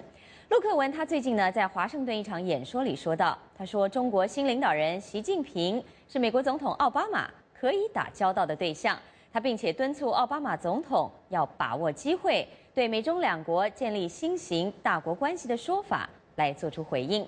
下面就是美国之音记者钟成芳的采访报道。自去年奥巴马总统当选连任后，前澳大利亚总理陆克文几多次提出美中两国应建立新战略合作关系的路线图的看法，并多次在各国智库和杂志上发表相关演说和文章，包括美国外交事务期刊也在三四月号的杂志上刊载了陆克文的提议。陆克文四月三号在华盛顿卡内基和平研究所的演说中，进一步表示，美国方面应该把握机会之窗，针对习近平接任中国国家主席后，在电话里对奥巴马总统表示愿意和美国建立新型大国关系的说法，做出积极回应。That Xi Jinping is someone that President Obama himself can do business with. 习近平本人是奥巴马总统可以打交道的对象，这并不是说双方长期存在的战略分歧可以被自动克服，而是指习近平个人有足够的政治权威、足够的开放心态，以及一种愿意重新开始的态度。他对美中两国共同利益的一致看法，也足以让他愿意开始和美国建立彼此间的长期互信。The conscious process of building long-term strategic trust. 陆克文认为，习近平是自邓小平之后中国领导人中第一个出现的强人，他将为美中关系的发展方向亲自掌舵。Future direction of china's relationship in the united states 对于未来中国和美国的关系，中国人认为将会有习近平本人来决定。这个关系攸关他的个人利益。他认为，对他作为中国领导人的评价，一部分将会与此有关。陆克文说，在中国崛起和美国重返亚洲的背景下，美中两国彼此间的相互猜疑与日俱增。近来，朝鲜核问题和东海。南中国海的领土争议，更让亚洲地区发生冲突的几率大为增加，这对区域稳定繁荣极为不利。陆克文提出的美中战略合作路线图，包括美中领导人定期举行峰会，指定人选负责推动双方同意事项，选定一个可以在一定时间内具体解决的问题等做法。他希望这两个太平洋强权能够在认识到彼此战略竞争不可能消失的现实下，找出双方能够共同合作的领域。陆克文说，在美国国防经费面临巨幅削减的同时，美国在亚洲部署的军力规模没有减弱，这显示无论中国如何崛起。美国都会持续作为一个亚洲强权，北京必须认清这个现实，尽早思考如何与华盛顿建立战略合作关系，在维持区域稳定的目标下，共同应对区域和全球各种安全和经济的挑战。近来，在中国与亚洲国家因海洋领土争议关系紧张之际，新加坡总理李显龙四月二号访问华盛顿时，也提出类似看法，认为美中两国应该加强互信，才能处理共同面对的挑战，避免误判和意外造成区域发展倒退。以上是美国之音记者钟成芳的采访报道。那么，如果您想了解更多有关陆克文的讲话内容，也欢迎您登入美国之音中文网，我们的网址是 voa chinese 点 com。自从去年九月呢被中国当局双开之后，薄熙来案至今仍然没有开审，它的原因到底是什么呢？那么薄熙来案要怎么审？何时审？可以说吸引了众多人士的关注。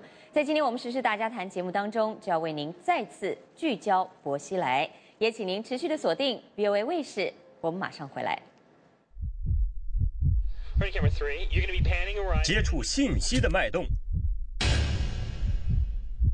感受时代的心跳，持续可靠的消息来源，平衡客观的新闻理念。我是团东明，欢迎收看美国之音 VOA 卫视。拒绝偏激与炒作，倾尽全力去做。传媒精品，全新打造唯信唯实新闻天职。美国之音家事国事天下事，事事关心。又到了我们今天看天下栏目的时间了。今天呢，我们要为您介绍一些身处逆境的人，他们是如何的在外界帮助还有自己的努力下来克服困难、提升自我。首先，我们要先来看看在非洲国家索马里，当地的政府还有民间组织可以说启动了各种的项目，希望能够帮助大量曾经参加激进组织的人来学习重返社会的新技能，同时呢，也给年轻人提供一些教育的机会。在索马里首都摩加迪沙萨夫瓦职业学院的这个培训中心，年轻人可以学习做木匠、管子工、厨师、电工以及其他工作。培训中心的很多学生从没有受过正规教育，不少人过去还曾经是激进组织的成员。自1991年前军事独裁者巴雷被军阀推翻以后，索马里长期没有一个有效的中央政府。索马里成了内乱、贫困、伊斯兰激进主义以及海盗活动的代名词。联合国的统计数字显示，索马里是世界上失业率最高的国家之一。去年的民主选举产生的新政府，让人们看到了结束近二十年动乱的希望。政府跟萨夫瓦职业学院和其他机构联手，举办各种培训项目。鼓励年轻人脱离激进组织，学习自食其力的能力，并为因动乱而失学失业的年轻人提供重新学习的机会。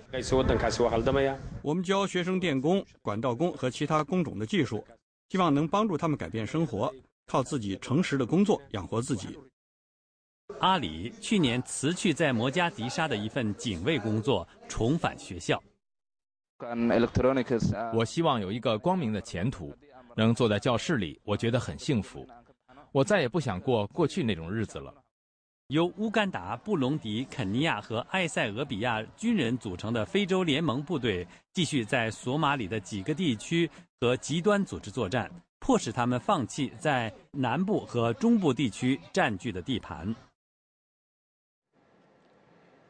另外，我们说呢，在困境有的时候是能够唤醒人的潜能，激起人的创造力。我们来看看受到内乱影响的叙利亚民众，他们为了要应对自己的燃油短缺，干脆就自己动手，用最简单的工具和方法来炼油了。在叙利亚各地被炮弹击中或者在空袭中被烧毁的加油站随处可见。在政府军和反政府武装激烈交战的北方阿勒颇省，老百姓日常生活中面临许多问题，其中之一就是燃油严重短缺。正常的供应链要么被战争破坏，要么价格飞涨，大部分人根本买不起。在阿勒颇省的马雷亚村，村民们觉得靠人不如靠己，干脆用土办法加工原油，总能解决一时之需。政府停止给我们这个地区运送柴油和汽油，我们只好想别的办法。现在我们向亲政府民兵买原油，然后加工成汽油。当然，这种自制汽油一点都不好，但还能凑合着用。村民们自己制造了一些基本设备，把原油加热，让加工过的油通过管道进入容器。柴油现在很贵，而且也买不到，所以我们搞些原油。感谢上帝，让我们建了这个设备，能够提炼柴油和汽油。这位村民解释了这个简陋的设备如何运转。最先出来的是气体，气体挥发后，我们得到汽油，把汽油装进桶里之后会出来柴油。现在出来的就是柴油。叙利亚政府也因为石油禁运而受到重创。叙利亚的石油和石油制品出口，由于2011年9月开始的国际制裁措施，而基本上陷入停顿。继续呢，我们又把镜头转向美国。在经济衰退的期间呢，美国各地都出现了许多的帐篷城。那么这些帐篷城呢，虽然是经济不景气的产物，不过也可以说它们形成了一个特殊的社区的氛围，甚至还让一些人舍不得离开呢。位于新泽西莱克伍德市的这个帐篷城，离纽约曼哈顿繁华的第五大道只有一个小时的车程。帐篷城许多居民是因为精神疾病、吸毒或酗酒而成为无家可归者的，但也有不少人是经济危机的牺牲品。他们当中有曾经在时装界打拼的商人，也有坐拥三个大学文凭的护士。七年前，莱克伍德的牧师布雷汉姆帮助一名无家可归的妇女在这里搭了一个帐篷，暂时栖身。没想到七年后的今天，这里发展成了一个有八十个居民的帐篷城。布雷汉姆自己也住在这里，照看着这个特殊的社区。大西洋县没有收容无家可归者的地方，因此人们知道他们必须得保护这个他们能够称之为家的地方。帐篷城中央是一个露天厨房，冬天居民烧柴取暖，夏天靠帐篷遮挡太阳。这里没有水，也没有电。六十二岁的玛丽琳和六十三岁的丈夫迈克尔的家是三顶帐篷。玛丽琳曾经在时装业工作，年薪十万美元，但经济危机和项目外包使她丢了工作。We've actually been here nearly three years. 我们在这儿住了快三年了。我们之所以来这里，是觉得这儿可能是最好的选择。我们一点都不后悔。当然了，这里也不那么理想，但是世界上原本就没有十全十美的东西。根据美国全国无家可归与贫困问题法律中心的统计，在任何一个年份，有过无家可归经历的美国人都会超过三百万。二零零八年至二零一二年间，全国各地有帐篷城一百多个，居民大约五千人，其中不少人在二零零八年全球经济衰退之前就住在帐篷城里了。美国绝大多数地方政府都开办有无家可归者收容所。但这些收容所通常要求救助对象白天离开，晚上才能入住。帐篷城的居民说，帐篷城让他们有归属感，而不仅仅是一个夜里睡觉的地方。他们拥有属于自己的帐篷，可以随意布置，这里是他们的社区，他们的家。但他们很可能不久就要离开这所谓的家了。莱克伍德市官员和帐篷城居民之间的官司已经打了很长时间。最近，一名法官裁决说。在地方政府拿出一个可行的住房办法之前，不得要求帐篷城居民搬离。有一个永久性的住所，当然是所有人期盼的，但布雷汉姆牧师和帐篷城的居民只敢抱谨慎乐观态度。迄今，还没有搬迁的具体时间。继续呢，看天下单元，我们要带您到墨西哥的第二大城市瓜达拉哈拉去看看。当地的犯罪率非常高，一直是一个让警察头痛不已的地方。可是呢，这所音乐学校却帮助了许多青少年远离了暴力。我们一起去看看。学校的校训是要吉他，不要枪支。二零一一年，这所音乐学校开始招生，头一个月就吸引了三百六十名学生。一年后，学生人数稳定在两百五十人。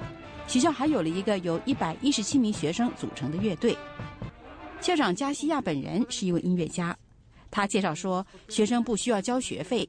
开办这所学校的目的是让孩子们有机会接触音乐，通过音乐改变孩子们的生活方式。玛利亚的孩子在音乐学校学习，他说，自从学校开办以来，整个社区发生了巨大变化。在我的记忆里，这是一个你不能出去玩的社区。你找不到一个能好好玩的地方，公园里和健身场上到处都是流浪汉和吸毒的人。学校开门以后，这些人都走了，学校也使孩子们不再在街头闲荡了。玛利亚说，她的儿子布莱恩上音乐学校，整个人都变了，他不那么害羞了，愿意和朋友们一起玩，而不是整天躲在家里看电视。学校特别好，能够演奏乐器，不和那些流氓团伙混在一起，真好。像这样的音乐学校，瓜达拉哈拉市还有好几所。一般都开在犯罪率高而且学生逃学率高的地区。市文化局长瓦切斯说，在开办音乐学校的地区，出勤率上升了。圣塞西利亚音乐学校校长加西亚也有同感。C，最大的变化之一是师生关系改变了，学生们认识到他们完全可以不用拳头解决问题。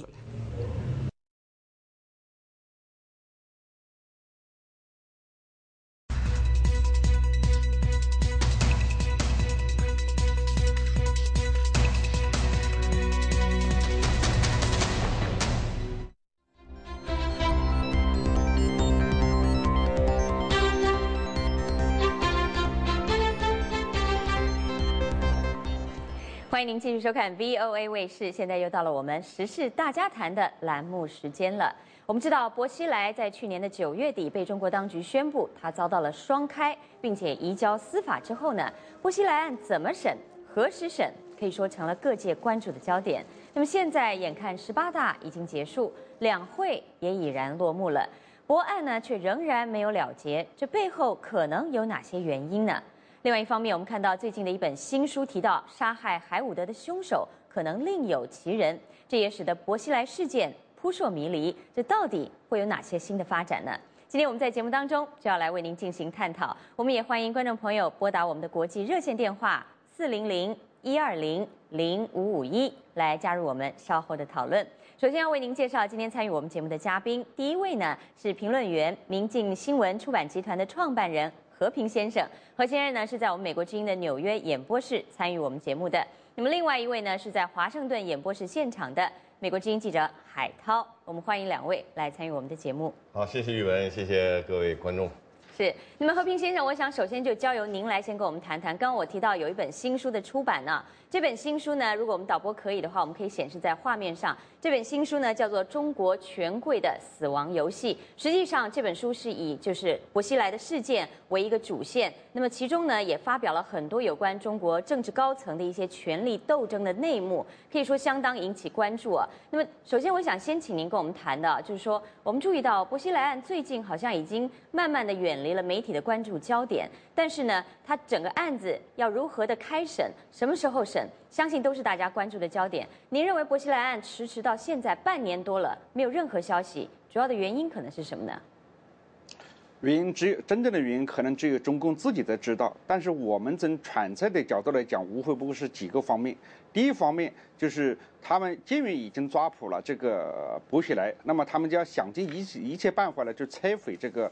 薄熙来的心智，因为薄熙来是一个很坚强的、很强硬的这个政治这个领导人物，他能不能跟当当局这个配合，能达到当局的这个目的，呃，来配合当局的这个审判，现在仍然是一个未知数。第二个是，中共对这个处理薄熙来事件一直是有某种程度的分歧，我们大家很清楚，有人是支持薄熙来的，有人是反对薄熙来的，那么高层之间是怎么达成？对这个薄熙来的最好的这个处理，似乎还没有这个共识。那么第三点，中国要对这个事情进行司法上的准备和政治上的这个评估和准备，似乎还没有准备好。所以，基于这这个三方面的揣测呢，所以现在审判还没有这个这个开始。是，那么接下来我想请教，在和平先生继续跟我们谈谈您的新书的内容前，我想请海涛来跟我们谈一下。就我们从新闻报道的这个角度来看，确实很多人觉得薄熙来案好像已经远离了这个媒体的这个雷达圈了。这到底是为什么？在最近以来，到底有哪些新的发展或新的一些媒体的这个曝光吗？的确，这呃半年以来啊，上一次是中共中央是在九月二十八号宣布对薄熙来的双开的。那么以来半年以来基本上没有什么消息了，但是就是这种没有消息，实际上我认为只是在海外的一种这个大家的这么一种感觉，在中共的这个内部，特别是高层，我相信他们一直在这个紧锣密鼓来讨论这个薄熙来的问题，因为这实在是一个太大的问题了。因为自自那个四人帮以来呢，只有陈锡同、陈良宇这两个政治局委员，薄熙来是第三个政治局委员。如果在又打苍蝇又打老虎的情况下，薄熙来案无论如何是绕不过去的一个坎儿。那么现在看呢，就是说，原来就是说在那个人三月份人大两会之前呢要审理，那么人大两会之前没有审理，大家都寄希望说人大两会开完了之后马上要审理。那么两会开完了又有一段时期了，当然碰到习近平出国了，有朝鲜半岛事件了等等，又分散了中国的一些注意力。但是无论如何，我相信这个案子在中共高层当中。一直在紧锣密鼓的在在处理，起码有一个专案组在，就是密切的、就全力以赴的在准备薄熙来这个案子。嗯，是。那和平先生，我就想请教您啊，根据您所撰写的这本《中国权贵的死亡游戏》啊，我们看到在网站上也有不少的这个中国的观众朋友也表示说，很想要赶快买来看一看到底内容讲些什么。您是不是能跟我们谈谈这本书？啊，据我了解，这个就是您啊也采访了将近有五十位在中国的一些高层人员、消息人士。那么，呃，这本书啊，实际上它在它的副标题里面还提到了这个谋杀、金钱，还有大规模的权力斗争。那么，我觉得这整本书可能一个很重要的重点，大家也很想了解的，就是权力斗争的内幕。您是不是能跟我们谈一谈？简单的先谈一谈这本书最重要的一个重点，您希望传达的是什么呢？我们这本书跟这个这个一，首先是我们梳理了这个去年二月份以来所有的这个啊大家所提出的这个疑问。大家所提出的很多的这个案件的这个线索，那么我们试图呢对它进行这个梳理。更重要的是，我们从很多不同的这个角度，很多不同的提出了很多的这个不同的这个疑问。所以我们在一定程度上不能说这本书呢揭开了中国所有的这个啊谜团。我我可以坦率的说呢，我们这本书实际上离真正的真相呢还很遥远。但是从目前所有的这个这个补写的事情来讲，可能我们这本书呢相对比较完整的，从不同的角度来诠释了这个这个这一场事情发生的这个前因后果。我们只是提出了一些线索而已，提出了一些疑问而已，或者说提出了一些角度而已。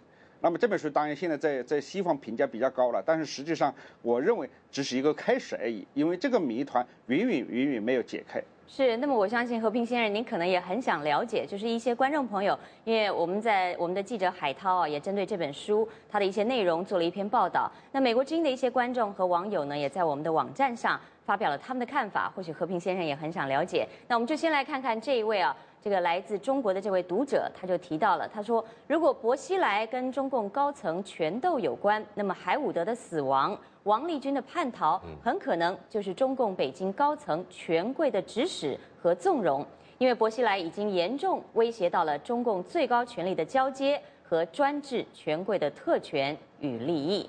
那么，继续我们再来看这第二位作者啊，他的署名呢就叫藏着惊天大阴谋。这位读者他是怎么留言的呢？他是说：我们先不管到底是谁杀的人，现在有那么多疑点，中共为什么怕公开搞清楚呢？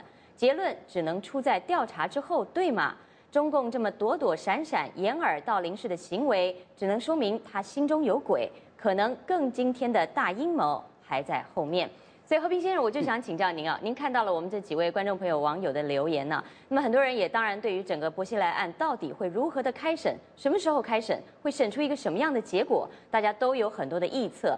您个人过去也在我们节目当中做了很多的预测。首先，您谈一谈。薄熙来案有没有可能公开的开审呢？我觉得从四人帮审判以来，中国的司法不但没有这个进步，甚至有退步。因为中共已经善于利用司法来掩盖真相，善于利用呃这个司法来达到他的政治目的。那么上一次我们看到了对谷海来的审判是在中国的安徽合合肥进行审判审判的。合肥是什么地方？是包公的这个故乡。一千多年以以前，包包公审判的案件的这个水平，都要超过了今天中共审判这个吴开来的这个水平。他的案件是公开了吗？他当然说是公开的，但是民众可以参与吗？媒体可以参与吗？所有的一切都在他的控制之中。那么，中国根据现在中国的这个政治情势，他的政治的这个品质进行判断，他可以说是公开审判，但是他跟秘密审判没有任何差别，甚至比秘密审判。还要可怕，因为像顾开的这么一个复杂的一个严重的涉嫌谋杀案件的案件里面，没有看到一个很令人信服的证人，没有看到一个可信的这个证据，没有进行交叉的这个辩论，那么我们对薄熙来的案件会寄予希望吗？对于陈锡同的案件的审判，对于陈良宇案件的审判，他不也是公开审判吗？但是几年以后，那么陈锡同去辩护辩，他他说他讲的那些东西完全是这个这个当时的当局给他的一个告诫，所以我觉得对中共公不公开审判，不要寄予任何的希望，除非他想启动政治政治体制变革，法则否则的话，中国的司法。只是中共专制的一个工具而已，只是进行他们内部权力斗争一个赢家对输家的使用的一个工具而已。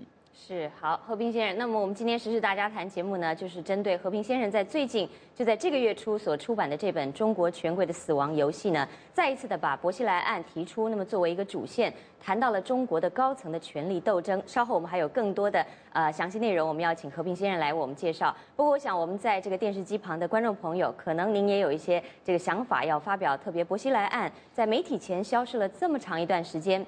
呃，很多人都说，这实际上谜团是越来越大了。那么您有什么样的看法和想法？接下来我们就先来听听这一位，这是来自天津的何先生。何先生您好，请您简短发言。啊，啊，主持人你是专家先生好。我觉得这薄熙来这个审判没有进行，这可能说明这中共这个列党共匪统治集团，可能是中共的列党统治集团这个支持薄熙来的那些个人，那那那判刑斗争还。没结束吧？我想着习近平做这个共匪封建帝王和封建帝王的宝座，我想他那个宝座恐怕也就越越来越坐不稳当吧。这是我对这个中共是没没没有审判薄熙来，我个人的一点可笑的想法和看法吧。好的，谢谢您。太麻烦主持人律师，还有专家先生。好的，谢谢您何先生您的发言。那么继续，我们再来听听这一位，这是来自湖南的刘先生。您好，请您简短发言。呃，对我呢，今天就讲三点意见。第一呢，我觉得薄熙来这个事情呢，本来就是个政治斗争，有可能呢也是个冤案，这是第一点。第二点呢，我假如毛泽东和薄一波在的时候，我看胡锦涛跟温温家宝他们啊，肯定早也死翘翘了，这是第一个。第二呢，我就是说，温家宝捞捞了这么多钱，我说他怎么这个中共向民众怎么交差？第三个是，令计划儿子弄死了人，他现在还当那个统战部部长。你又向人民怎么交代？好吧，我就讲到这。好的，谢谢您，刘先生。实际上，刘先生提到的也是我们稍后也想要在节目当中请教我们和平先生的。那么，呃，我想就先来请和平先生来做一个答复好了。刚刚这位刘先生也提到了，呃，温家宝的家族财富的这个消息曝光，同样的也在薄熙来案之后，那么也引起了很多人的一些讨论。那么，另外他也谈到了令计划。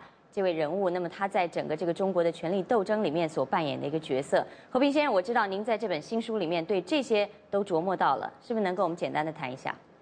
嗯，是，这个呃，令计划在里面扮演的这个角色啊，是原来超过大家这个预期的，因为令计划作为中央办公厅的主任，他执行了对薄熙来的这个具体的一些处理，但是根据我们后来的调查发现呢，令计划的这个父亲和薄熙来的父亲实际上是世交，他们有非常渊源的这个关系。那么这个这个那薄熙来啊，薄一波一度还想把令计划作为这个养子。那么当时哈，令计划从一个山西平陆的一个小地方能够爬升到这个团中央，那就是薄一波家族起的作用。那么后来这个令计划和薄熙来之间有非常密切的这个互动关系。那么后来，尤其是令计划作为这个这个啊胡锦涛的首席幕僚长，那么在拉扯这个胡锦涛和令啊这个薄熙来之间扮演了这个重要的角色。那么他后来受到了某种程度上的这个党内的处分，那么他从十七大的中央书记处书记，现在降为了这个中央统战部的部长，这就是一个一个民民政。但是他的事情因为涉及到胡锦涛，所以他的问题远远没有揭开。嗯，是。继续，我想请教海涛，我们刚刚提到了这个这本书叫《中国权贵的死亡游戏》，那么实际上从波西莱案爆发以后，有关于中国权贵阶级的讨论。就不断的出来，那么呃，你是不是能从一个记者报道的一个角度来谈一谈？就是说，一般中国民众对于中国权贵阶层，当然他们有很多的不满和抱怨是在哪里？那么这些权贵阶层最大的问题是什么？也有很多人说他是中国未来改革一个最大的阻力。那么就你报道的一个记者的一个角度，你是怎么来分析的？我觉得中国这个高层啊，中国的老百姓呢，他非常的这个有兴趣知道，但是这些呢。都在中国呢，算是一个比较高级的一个国家的机密，特别是高级领导人的身体状况啊，这都是非常这个高级的机密，一般的老百姓他是知都不可能知道的。你比方说令计划的儿子令谷的事儿，那么在中国呢包的非常严实，以至于呢当时就是北京的一些比较接近团中央的一些一些圈内的人士都不知道这码事儿，就说是中国的高层是他这个。所以从这一点意义上来讲呢，和平先生他们这本书呢是一个，当然他现在是英文的，是一个很好的一个一个开端，至少能让更多的中国老百姓能能知道，现在互联网尽管是很开放了，但是就互联网中国还有就是一大批网管，中宣部底下还有很多人要把这类消息给你屏蔽掉，所以你一涉及到中国最高层政治局委员、政治局常委这一层的。特别是属于政治斗争的消息，或者是属于什么八卦的消息，这些中国的网管都毫不留情，一概的给你删掉。嗯，是。嗯，和平先生，我想继续来请教您啊，这个或许您可以提供我们更多的这个想法，就是在您的这本书里面，您特别提到了，就是说整个高层的权力斗争呢，实际上大部分人都是输家，在整个薄熙来案件里面，唯一的一位赢家，您认为是习近平，也是中国新任的新领导人。是不是能告诉我们为什么您会做出这样的一个结论呢？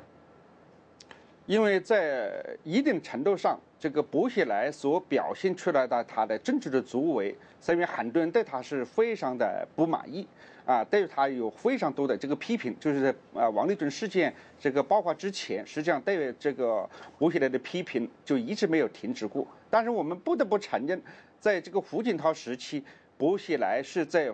胡锦涛这个政治框架里面是最有政治作为的一个地方领导人，在一定程度上，他的这个所谓的长期模式，就是执行了这个胡锦涛的这个啊政治的这个指指令啊，就胡锦涛的整整体的思想是比较左倾的。那么这个这个呃呃薄熙来只是迎合了他的这个政治左倾的这个思想，那么他所表现的这个政治能量，甚至在。甚至可以说是超过了这个习近平。那么，习近平如果在之前不能这个清除这个薄熙来的势力的话，那么对薄熙来的啊，对于习近平的十八大是一个非常严重的一个挑战。对，但是现在这个挑战也随着薄熙来垮台，那已经扫平了。好的，海涛有一个问题要请教您，海涛。呃，和平也是这样啊，就是说现在大家讨论这个薄熙来他这个审判的问题，他会不会审，或者是以什么样的方式审？那么现在他呢，就是软着陆的这个可能性。所谓软着陆，就是中共中央呢不用这个刑法来惩罚他，而用党纪来，比方说给他开除党籍啊，或者是呃，就从这个受一些纪律处分，就这个事儿就到此为止了。这种可能几乎已经不存在了。他肯定要受审。那么前一段你们这个民进也报道过，就是说薄熙来就胡锦涛批示一定要判判他不少于十五年。那么。这是一种这个硬着陆当中的一种软着陆，还有人更说的是很可能判死刑、无期、缓期，像古古开来那样。在这方面，你有些什么估计呢？我们在这个书里面讲了一些，讲这方面做了一个细节，就是有一个提供线索的人呢，提供资讯的给我们的人呢，跟我们有个谈话。我当时也问了你这样一个问题，我说到底是多少年呢？是五年、二十年，还是这个死访，还是这个这个这个死刑，还是无期啊？等等等等。他说，不管判多少刑，有一点是肯定的，不能让薄熙来活着离开监狱。这样的话，也就是说呢，薄熙来只要给予他一个正式的平台，比如说公开审判的平台，如果他的心智没有被摧毁，那么对于中共就是一个极大的这个挑战。那么第二个，如果让薄熙来十五年或者是几年以后出来，只要他的身体没有垮掉，他就是真中国政治上一个很重要的一个旗帜。薄熙来的事件使薄熙来已经成为了中国政治上光谱上一个很重要的一个领袖，而不只是一个地方的这个领袖。那么这样的话，跟以前的这个这个陈其通事情和陈良宇事情是完全是。不可同日而语。那么对这个对于中国来讲是极大的威胁。所以我觉得，不管在哪个方面的处理，要压制这个薄熙来的声音，要摧毁。薄熙来的这个心智，要打掉薄熙来的影响力，是他们现在最重要考量的。其他事情对于他来讲不是很关键的。是，那和平先生，您刚刚也提到，中国当局希望能够压制这种支持薄熙来的声音。可是不可否认的，现在在中国仍然有许多，特别甚至在重庆地区，还有很多民众，他们是支持薄熙来当时的一些做法的。那您又如何来解读这样的一个现象呢？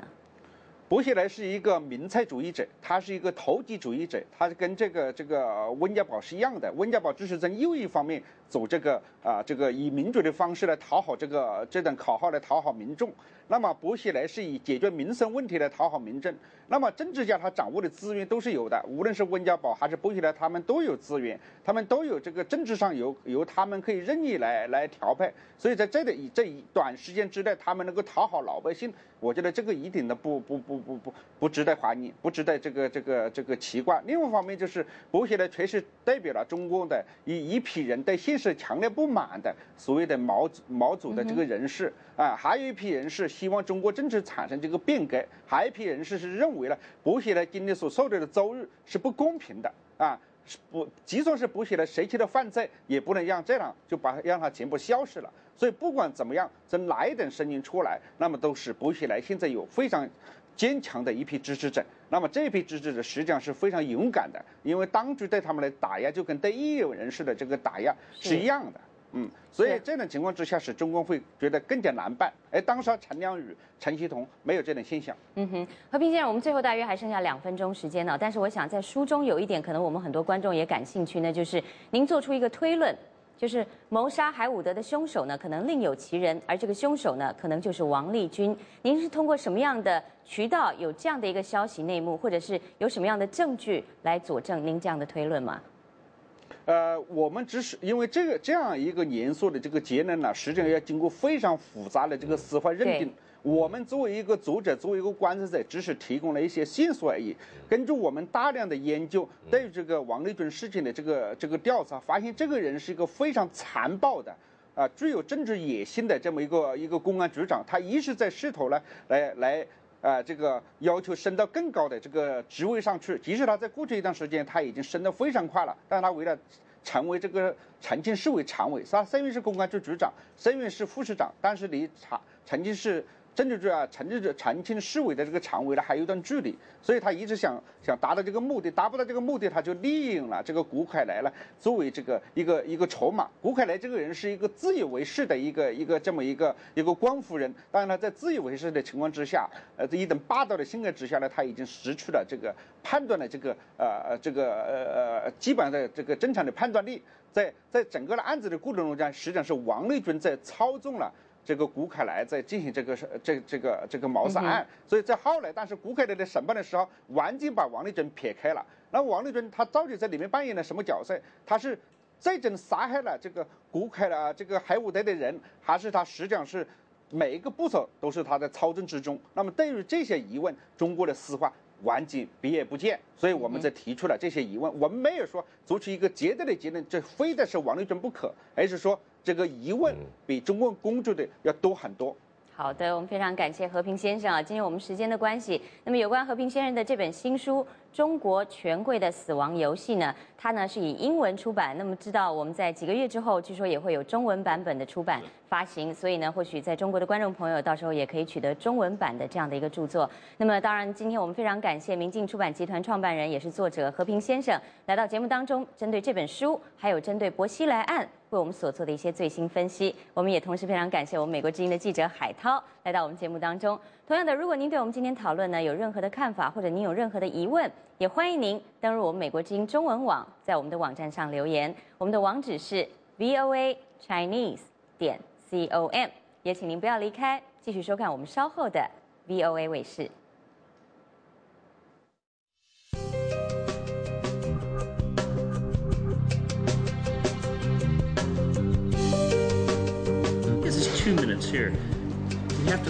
特务的迫害其实是对他长期迫害的延续。这一路上呢，就是我可以说是经常可以看到军车和军车在往来。两岸呢，这个八年冰封，现在溶解只是小快人。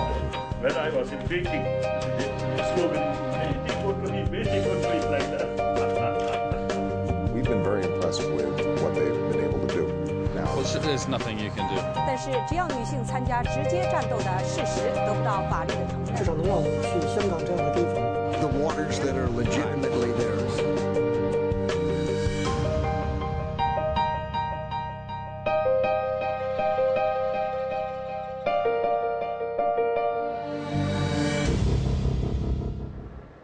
欢迎继续回到 VOA 卫视节目。最后呢，又到了我们梅雨怎么说单元了。主持人杨玲，她从中国休假回来，可是为什么 Mike 看起来这么紧张呢？我们一起去看看。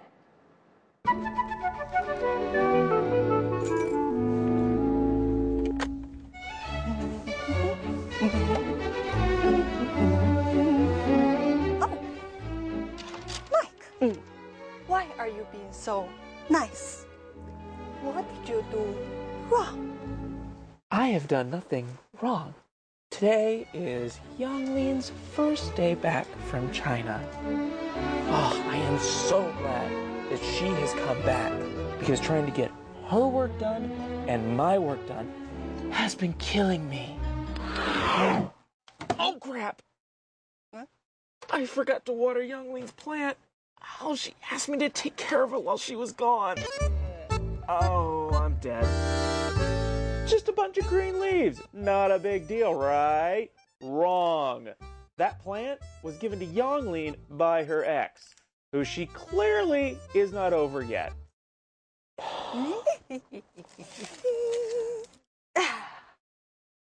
you take care. You're sick, Xiaobei. That plant is all that's left of their relationship. And I killed it. I'm not going to get off the hook this time.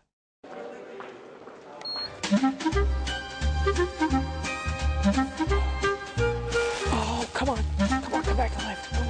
Uh, Hey, what's up? Yeah. Yeah, I just got back. Come on. What's your bag? Thanks. How's everything? Coffee.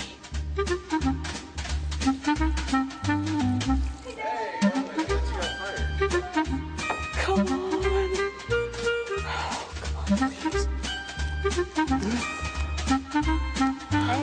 Mom. hey. Oh, good to see you. Oh, oh, oh, oh, oh yeah. Oh, wow. You're you're home. Yeah. Thanks for minding the store while I was away. Yeah. So in order to show my appreciation, I got your gift. Thank you so much. It's a... Guapimao. Guapimao. Uh-huh. Oh this is really cool. Yeah, I knew you'd like it. I remember you always want one of those, right? Yeah. Thank you so much for remembering. of course. That's just part of being good friends. Yeah. So, how's Mm. life? It's good. Life is good. Um. So, how was the trip? Oh my gosh, too short. Yeah? I need to warn you, I'm a little bit depressed now since I'm an ocean away from my family again. Be aware, the smallest thing could take me off.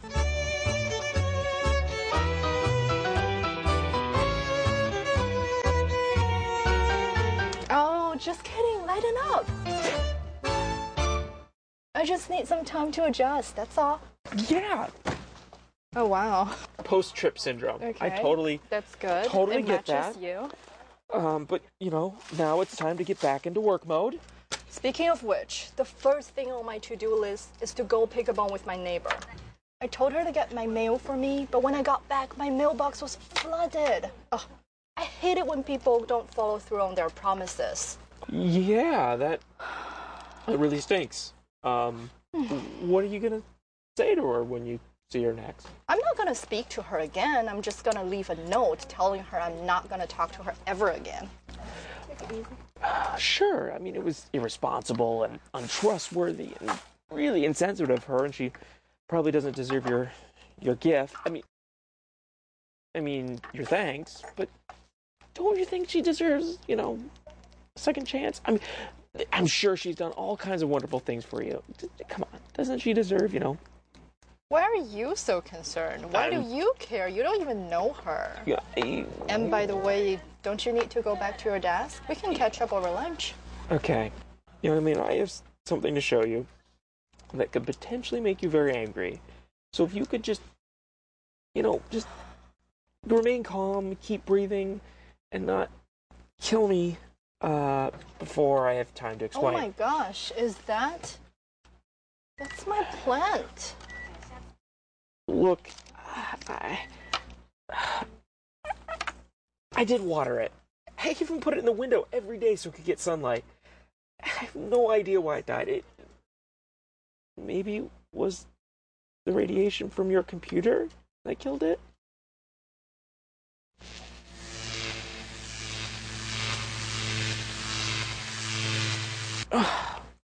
okay, I lied. I didn't take care of it. I, I totally forgot. Your words went in one ear and out the other. Look, I know what this plant meant to you. I'm so sorry.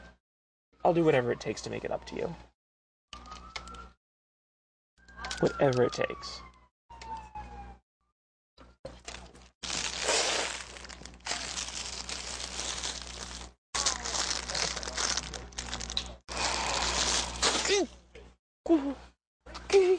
That feels good. What are you doing? It's just some house cleaning I should be doing a long time ago. Isn't that from the ex boyfriend you've never gotten over? If I have learned anything during this trip, it's that there are plenty of fish in the sea. Yeah. I'm ready to let go. Seriously, what took me so long, right? So, you're not gonna kill me. Mm-mm. So, we're still friends? Of course. Well, well then. Uh, I don't mean to pry. But, um, who, uh, who gave you the statue?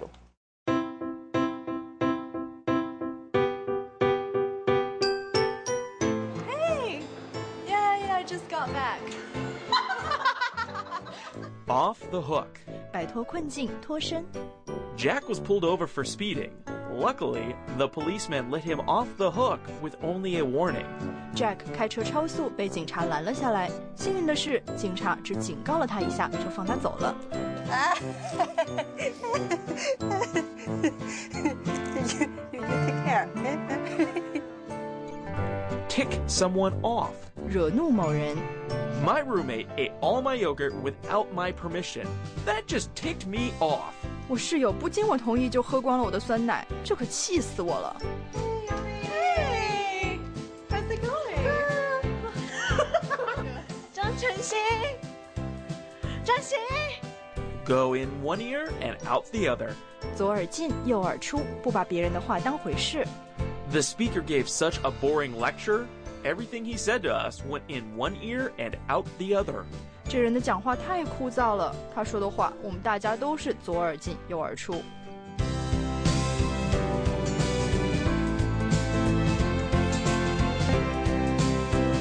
Pick a bone with someone. 和某人吵架， The apartment building hasn't collected the trash for three days.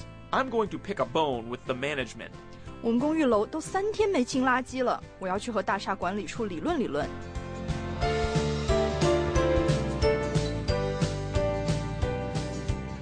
Mind the store. 暂时看管生意， While the big boss is away, our sales manager is minding the store. 大老板不在的时候，销售经理负责看家。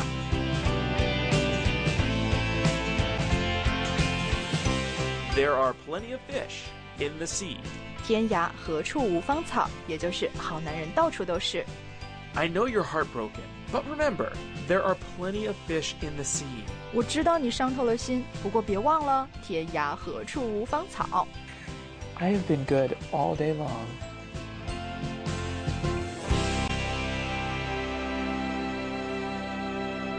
好，各位观众，以上就是我们今天 VOA 卫视两小时的节目。非常感谢您的收看，如果您对节目有任何看法或建议，也欢迎您发送电邮给我们。到 VOA 新闻 AT Gmail.com。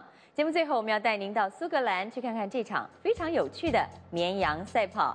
我是郑玉文，仅代表所有工作同仁，祝您晚安，再会。